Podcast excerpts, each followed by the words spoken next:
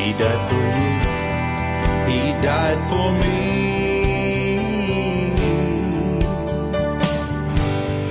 From our sin, He set us free. He loved us so, His life He gave.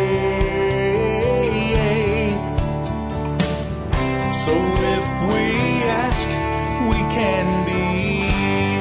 Hello, I'm Rick Hurtless, founder of His Gospel Power. Thank you for joining with our program once again this week. We are growing closer and closer and closer to Christmas, and we are also seeing more and more and more happen in these last days as we see around the world events taking place that uh, as a Christian we should be ready for, but I think many Christians are not.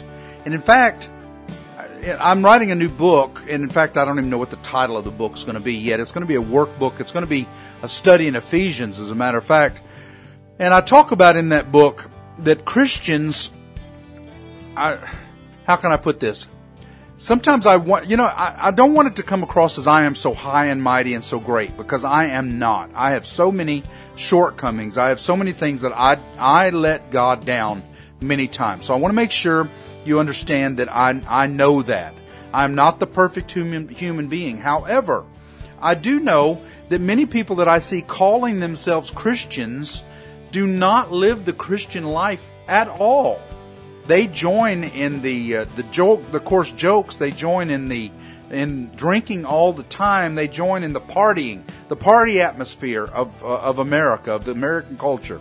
They join in the party, and I, I don't believe that is how God would have us to live as Christians. He says that we should come out from among them and be separate, and that means that we should be different. We should be showing them the way. We should be showing them how we are to live in Jesus Christ. And I'm not seeing that with many Christians. I am seeing that, or many who call themselves Christian. I think I should say that because uh, as we grow closer and closer and closer to the last days, I think God, He requires more and more and more from us as Christians. If we are going to call ourselves Christians, then He is going to require more of us. He says, to whom much is given, much is required. That means that He has given His Son so that we might have eternal salvation. And if we have accepted His Son, knowing the sacrifice that He did for us, knowing that He died for us on the cross, we, knowing that He was beaten for us, bloody, and actually the Bible really says beyond recognition. The, the movies that we see do not do it justice. Maybe even, maybe not even the passion. As, as bad as that was seeing, as brutal as that was seeing Christ being beaten, it, maybe it was even worse than that because it says beyond recognition. I'm sure that the swelling would have started by the time he was hung on the cross. All of what he went through uh, for us and yet, as Christians, being nominal, calling ourselves Christians and being nominal for Him, I believe God wants more of us. He wants us to walk in His power and in His presence. And as we approach the Christmas season, I would encourage you to get your mind off the presents. I would encourage you to get your mind off of the revelry, as it were, uh, Oh, you know, and I'm not saying deny it. I'm not saying don't go to Christmas parties. I'm not, I'm not trying to be an old Scrooge here, bah humbug. I'm not saying anything of the kind. I love this time of the year. I love this season. I love Christmas time. I love the fact that many people actually do act nicer. And, and it is a more kind time of year. Now, really, we should be kind all year round, but I, I, I still realize this time of year it seems to be better. Now, I will say, from when I was a kid, the people are not near as nice as they were when I was a kid nowadays. So I can see the evil, how much evil has crept into the world. But what I am saying is get your mind off of the parties and the presents and place your focus on Jesus Christ. Place your focus on the one that the season is supposed to be about. See, actually Christmas season was not about Jesus Christ. The Christmas season was started by Constantine the Great. I want to say uh, 363 or so AD, if I remember right. It was right around in that time. And he was a pagan. And uh, there was a a, um, a, time of the year, Saturnalia, and it was the light, the festival of lights. And what it what it was is it was celebrating the summer. It was celebrating the fact that the the winters were so short, and that they were worshiping the sun god to make sure the sun came out again, to make sure that the days got long again. That's what was going on. They were worshiping the sun god. Well, Constantine the Great got saved. He came to a saving knowledge of Jesus Christ and he recognized that that pagan holiday was no longer acceptable in his mind for him to worship the pagans. And so he canceled their festival. Well, I'm going to tell you, there was revolt in the kingdom. The entire kingdom, you're taking away our holiday. We're not going to have this. There was revolt. Well, I think wisdom from the Holy Spirit came upon him and he says, you know what? I'll tell you what let's do. Now I don't know how, how long this took. If it took a week, two weeks, a month, I don't know how long this took for him to actually come to this and be able to um, uh, appease the crowds. But he finally said, you know what? Let's celebrate Jesus Christ's birthday on December 25th instead of the sun god. And everybody said, Okay. We don't care who we're worshiping as long as we get our festival and our holiday. That's all they wanted. They wanted their time off. To me, that sounds a lot like Christmas right now in America. It sounds like a lot. I mean, I even heard uh, last year there was some atheist that was coming up against um, Christian, I mean against Christmas, and there was another atheist. now get this. Uh, I saw this online. There was a, there was an atheist that was posting about how Christmas should be canceled. There was another atheist who posted, you know what? You need to shut up. He says, I don't worship Jesus Christ either, but you're messing with my holiday. I'm not going to get my time off if you don't shut up. We want to keep our festivals. We want to keep our holidays. That is what it looks like in America today. We have forgotten about the true meaning of Christmas that it was started in, actually, because Constantine the Great, I have no doubt he was converted. I have no doubt that he wanted to honor God. And so he decided, look, I want to worship Jesus on this day instead of the sun god. Because most of us know the chances are December 25th is not Jesus' birthday. Now there's some proof that people have gone through lately as in the last several years and said, oh, well, we might have actually brought it to the fact that maybe Jesus could have been born in December. Okay, great. The Bible's not specific about it. So it really doesn't matter. In fact, I'm not real sure God wanted us to celebrate Jesus' birthday at all because he knew it would turn into something like this. But one way or the other, um, that is what happened. And so I think the spirit of Christmas originally was to worship Jesus. So the spirit of the season should be to worship Jesus. Instead, the spirit of, of the season now is buying gifts, buying presents, the revelry and the parties. It doesn't matter what your, you can have a holiday party. You can have a nothing party, a winter party. You know, they turn it to the winter festival. They're, they're trying to do everything they can do to take the name of Christ out of the holiday of Christmas. So ever, the, uh, the politically correct are trying to remove the name of Christ from this time of year. Uh, fortunately, so far that has not happened. It had, it is, there's a couple, been some years, especially when Barack Obama was in office, it looked like that might come closer to happening. And now it looks like that has been turned around, at least for the moment. So here we are. We're in this Christmas season and we're in the last days.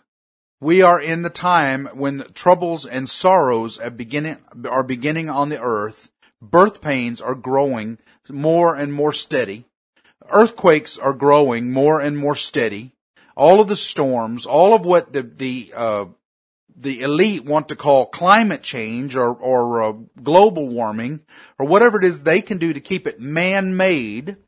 Because understand, if they keep it man-made, then they don't have to worship God. See, it's something we can control. let's keep this man-made. And if I keep it man-made, that means man can control it. If man made it, man can control it. We don't need to pray to God to fix it. We can fix it ourselves. And how do we fix it? We fix it by making slaves of the population is what we do. We, all of the lower population of the earth become slaves because they are now going to be taxed or whatever it is for, uh, uh, for those times that they need to, um, um, that they want to, to get more money or more taxes or whatever, as they've called it, global warming. That's really all that's going on. And of course, you can, you can uh, disagree with me and that's fine. There are many out there who may just disagree with me. They may say, you don't know what you're talking about. That's fine as well. As far as the flooding of the earth, I'm not concerned about that. God said that we would not be flooded again. He said the last, that last flood with Noah was the last time he would flood the earth. And so we don't have to worry about that. We're not going to be flooded. So now we just live our lives and we worship God and allow Him to control everything. And so that is not what the elite wants. The elite wants us to follow them. So as we enter into this time of year, we need to remember Jesus is in control. And so what's that have to do with what we're studying? What's that have to do with 2 Peter, the first chapter, the 16th verse? Right there in the chapter, in the verse, it says, For we have not followed cunningly devised fables when we made known unto you the power and the coming of our Lord Jesus Christ, but were eyewitnesses of his majesty. And I do not want to give you cunningly devised fables as man is doing today. As the elite, as the, uh, the left has done that many have bought into, that many say I'm crazy because I don't believe in global warming. I don't believe in man-made climate change. I believe God is in control and I think what is happening right now is what we are seeing in the book of Revelation and in the book Matthew chapter 24 that tells us that we, that the pains and the sorrows have begun and they will get more and more and more just as birth pains on a woman that we will get more and more and more of these pains and wars and earthquakes and storms and mass chaos and all of the things that are coming on the world right now because we are entering more into the last days. We are in that time. I think we are in the time of sorrows or coming very close to that time of sorrows that has begun. So where does that bring us? Where it brings me is to remind you that this Christmas season and every day thereafter focus on the name and the power and the might of Jesus Christ. To focus on the fact that God loved us so much that he sent his son so that we might have eternal salvation. And if we accept his son as Lord and Savior of our life, that he will send the comforter, that he will send the Holy Spirit to us in power so that we might walk in the grace and mercy of Jesus Christ, just like all of Peter is telling us, to grow in the grace and knowledge of our Lord and Savior, Jesus Christ. To him be glory forever and ever. Amen. God is in control. 2 Peter 1, 17. In fact, it's it's let's just start at 16 uh, again. I'll just read reread that. For we have not followed cunningly devised fables when we made known unto you the power and coming of our Lord Jesus Christ, but were eyewitnesses of his majesty. Now see, they're talking about the coming of Jesus. Again, Peter's talking about the coming of Jesus. We know for a fact Jesus is coming back. When? We don't know that. But we do know from Matthew 24, the day and the hour looks like it's coming. It's growing closer. It's happening more and more and more of all the things that are listed in Matthew 24. So I believe we're getting close. 17. For we received from God the Father honor and glory when there came such a voice to him from the excellent glory. This is my beloved son in whom I am well pleased. And of course, most of us know, if you know your Bible, you know that the, the Holy Spirit came down to Jesus as he was being baptized God the Father spoke to the multitudes and said, this is my beloved son in whom I am well pleased. And so that is what Peter is talking about right here. And uh, now look, but he received from God the Father honor and glory is to Jesus Christ, which of course leads us back again to the Christmas season or an everyday. Okay. But we are in the Christmas season. So let's just talk about it. All, uh, every season should lead back glory and honor to Jesus Christ. That is, that's who the Holy Spirit points to. So that God gave us the Holy Spirit so that we might give glory and honor, so that we might understand the power of God, so that He gives us this comfort to know that Jesus is not gone forever, that He, in fact, Jesus is not gone at all. He is omnipresent just like God, but in the body, He will come back physically. He is coming the second time He's coming to get us. It will be in his glorified body. We will live in a glorified body as well. It won't be this old sorry body that we're in here. Somehow we will be transformed into a glorified body that can uh, obviously can go through walls and uh, is uh, multidimensional because Jesus, when he came back and he met with the disciples after his death, he said, touch my hands and my feet. Can't you feel the scars? So we know that he had a body, but yet he was able to pass through walls and he was able to, to enter into the other dimension. So that is how we will be in our glorified body. This time of year should remind you to give glory and honor to Jesus Christ. And this Merry Christmas time of year, I pray that your focus is more on Christ for than ever before this year. I pray that your focus is off of the presents, is off of all the the the um, the revelry that goes on in this time of year, and that it will be focused on Jesus, so that we might receive the grace and the power that is given to us by God, so that we might be able to spread the gospel of Jesus Christ. That's what all the power is for. That's what all the fuss is about. It's about spreading the gospel of Jesus Christ. Brother Ron Stoidel is in the studio with me. Brother Ron. Merry Christmas. Well, Merry Christmas, Pastor. We'll we'll leave Christ in Christmas for as long as we can here in America, Amen. at least. In our hearts forever, for Well, eternity. Exactly. It's easy for those that already have it to keep it Amen. than to try to convince those that don't have it to try to get it. But we'll keep working on them. So yes, going back to uh, Second Peter, verse sixteen. Peter saying here, "For we have not followed cunningly devised fables." What better than from the apostles themselves for them to say that? Because they were eyewitnesses to the teachings of Jesus. So when they say this, they're saying, we witnessed it firsthand. We know the truth and the false teachings. So listen to what we're saying because we know what we're talking about. In the, and this is where I believe the foundation of the apostles' doctrine comes from that to listen to the apostles because they were firsthand witnesses to Christ. And after he left, they were the ones that went out and taught the early church. So if you or I witness something, uh, a miracle or a traffic accident, and people come to us and say, what happened? Well, they're going to take an eyewitness account before they'll take a second-hand account. Right. So that's why he's saying here, for they haven't followed it because they know exactly what Jesus said. So l- we need to listen to what they say once Jesus was already gone because they witnessed more than is actually in scripture. So they know more of his teachings, the 40 days in between his, his resurrection and ascension. It says he taught them everything they needed to know. So the Bible doesn't say exactly everything that he taught, but the disciples went out into the world after that and taught the early church all those principles that he taught them in the 40 days. Wouldn't it be great if we had another book of the Bible just covering those 40 days? It would almost leave no question, which for those of us that are believers, we don't have any question in the first place, but to clear up some of those questions that we do have about certain topics. I mean, it would be great if we had the, those 40 days in scripture, but then we wouldn't need as much faith.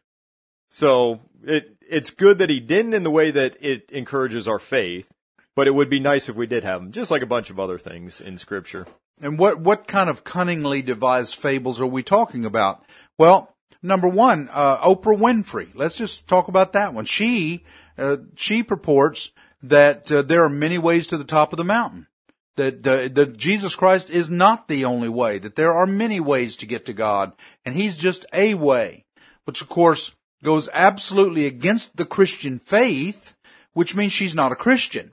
That's exactly what that means. It means that she is now giving uh, something that is against Scripture. That means she is antichrist. All right, let's just just just name it like it is. She is antichrist. She is not going the way Christ would have us to go, which is accept him. I, he's, Jesus said, I am the way, the truth, and the life. No man comes to the Father except through me. No man, and that means men or women, comes to the Father except through me. So that's pretty, in fact, that's not pretty. That is absolutely specific as to, to how we are to come to the Father. And then of course, uh, Joel Osteen pretty much kind of starts laying in that same thing when you, he starts fudging when you start talking about homosexuality and those issues. It's like, wait a minute. Now, I don't know if I can really declare that, that, uh, that homosexuality is a sin. He can't just come right out. He's afraid of losing his money, his influence, and his worldly power. So he will not state that the, the, the Bible says that homosexuality is a sin. And then the, the pastor of the, uh, the church uh, in New York and Hillsong. in, in Hillsong Church, Yeah. same thing. He will not come out and talk about sin. He will not talk about, he says he needs to get to know someone uh, before he says what's sin and what's not. Well, what is that? Why is that pertinent? Why does that have anything to do with anything? Because the, all you got to know is what the Bible says what's sin and what is not. Then you can lead your people. You can lead your people in what is sin and what is not. So that is the cunningly devised fables. And, and so how is it cunning? Well, Hillsong, the production at Hillsong is awesome. You know, you see that on YouTube and you see some, the production is just out of this world. The same with the production of Joel Osteen. And what about Oprah Winfrey? Wherever she goes, she has stadiums and she has people setting up her lights and she has all of these things. I mean, these, and so people are going to follow these fables because of, uh, of all the glitz and all the glamour that is going on. Instead, we do not come to you with the glitz and the glamour. We come to you with the truth of Jesus Christ. Well, I can speak specifically. It's Pastor Carl Lentz of the Hillsong Church in New York. And he went on The View. And they asked him, which I believe almost anything on that show is staged, but it really speaks to where he stands as, as a pastor. They asked him, they said, Do you believe abortion is sin? And yeah, he went on and said on national TV, which has millions of viewers, well, I have to get to meet the person and understand their story. Where in scripture does it say we're going to justify sin at one point, not another, based off the person's situation? Now, where he recanted from that a bit is he went on Twitter afterwards and says, well, I do believe that, that abortion is sin. So that's where the compromise in the so-called church is coming in. They'll go in front of a national audience and say one thing, and then when people question him, instead of going back on a national audience and saying, uh, I was wrong, I'm sorry, he goes on something as small as a Twitter, which he still may have thousands of uh, followers on Twitter, but it's nowhere near the national audience. So that's where the, the compromises come in, where he's trying to appease to the many, and then when there are those that question him, they go to the minority to recant. And of course, here's Jesus speaking, Revelation 3.16. So because, well, let me, let me, Re- Revelation 3.15, let's go back one. I know your deeds, that you are neither hot nor cold, or it says cold nor hot, sorry, I, I, I don't want to quote out of context. I wish you were either one or the other. Now 16. So because you are lukewarm, neither hot nor cold, I am about to spit you out of my mouth. And really, if you take that to the Greek, that word is I am about to vomit because you make me sick, because you will not pick a side. You don't have the guts to pick a side. You can either have the guts to stand for Jesus, and Jesus said that if you deny him before the people, that God, that he will deny you before his Father in heaven. So if you don't have the guts to, to stand for Jesus in front of millions of people, you've got the platform. If you've got the platform for millions of people, you should speak the words of Jesus, not your own, to make sure you keep your money coming, to keep your power going. You should speak for Jesus Christ if you've got the microphone. But instead, uh, God says, or Jesus says that He will vomit you out of His mouth because you are lukewarm. You don't have the guts to say, that you're a Christian and you don't have the guts to say that you're on your way to hell. So you want to ride the fence. Well, I'm going to tell you, the way I read this, if somebody's going to vomit you out of your mouth, it don't sound like you're saved. So you're on your way to hell just because you are omitting Jesus Christ, just because you are trying to walk the fence instead of declaring the gospel of Jesus Christ. And scripture backs up just what you said those that are believers will bear fruit. So if you're not bearing fruit, then are you truly a believer? And that's those lukewarm that you're talking about. And they're, they're, who is he talking to? He says right here in 317, the very next verse, you say, I am rich, I have acquired wealth and do not need a thing, but you do not realize that you are wretched, pitiful, poor, blind, and naked. Well, that, that pretty well puts it right into perspective, doesn't it? It's the same. I think, you know, I've always, I've been an American all my life. I grew up here. I was born here. I've always loved America. But what I have seen now is America is rich and has acquired wealth and does not need a thing.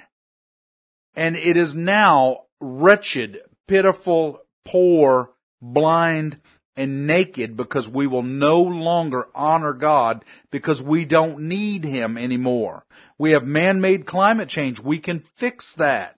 We have the doctors and the pills. We can fix those things. We, or we think we can. We can't really fix any of that, but it makes it feel like it. We can, we can be uh, jumped up on pills and make us feel like we're okay. We, you know, we have, we don't need to ask God to supply our needs and money because we have somebody else that'll supply it for us.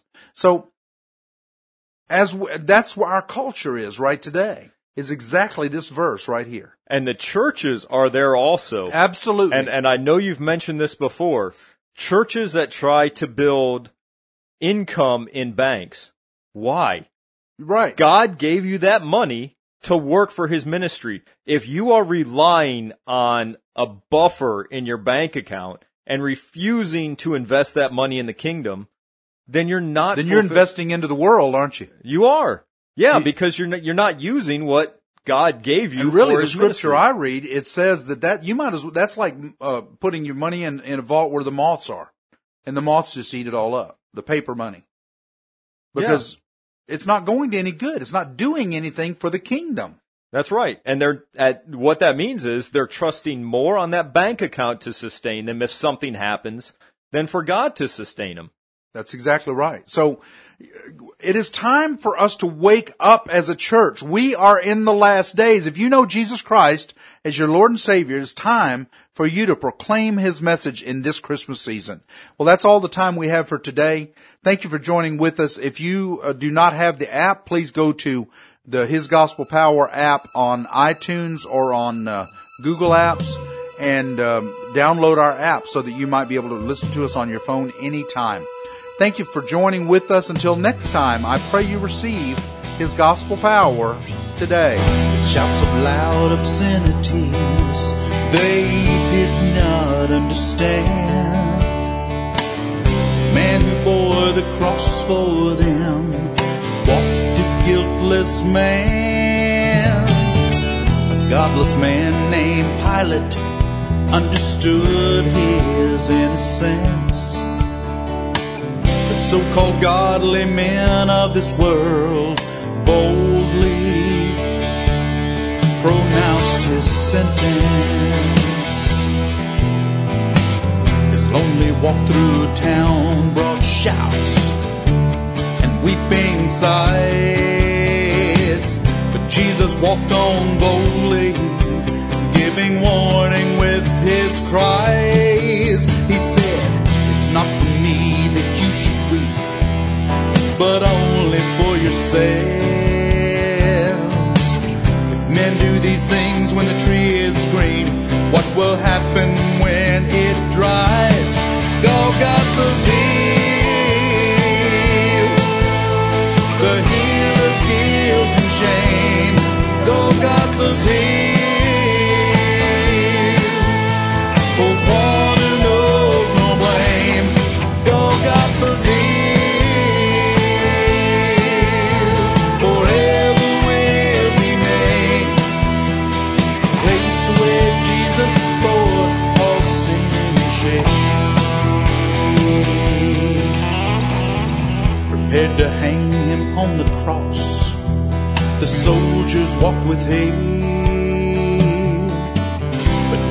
Somewhere deep inside, this man, he has no sin.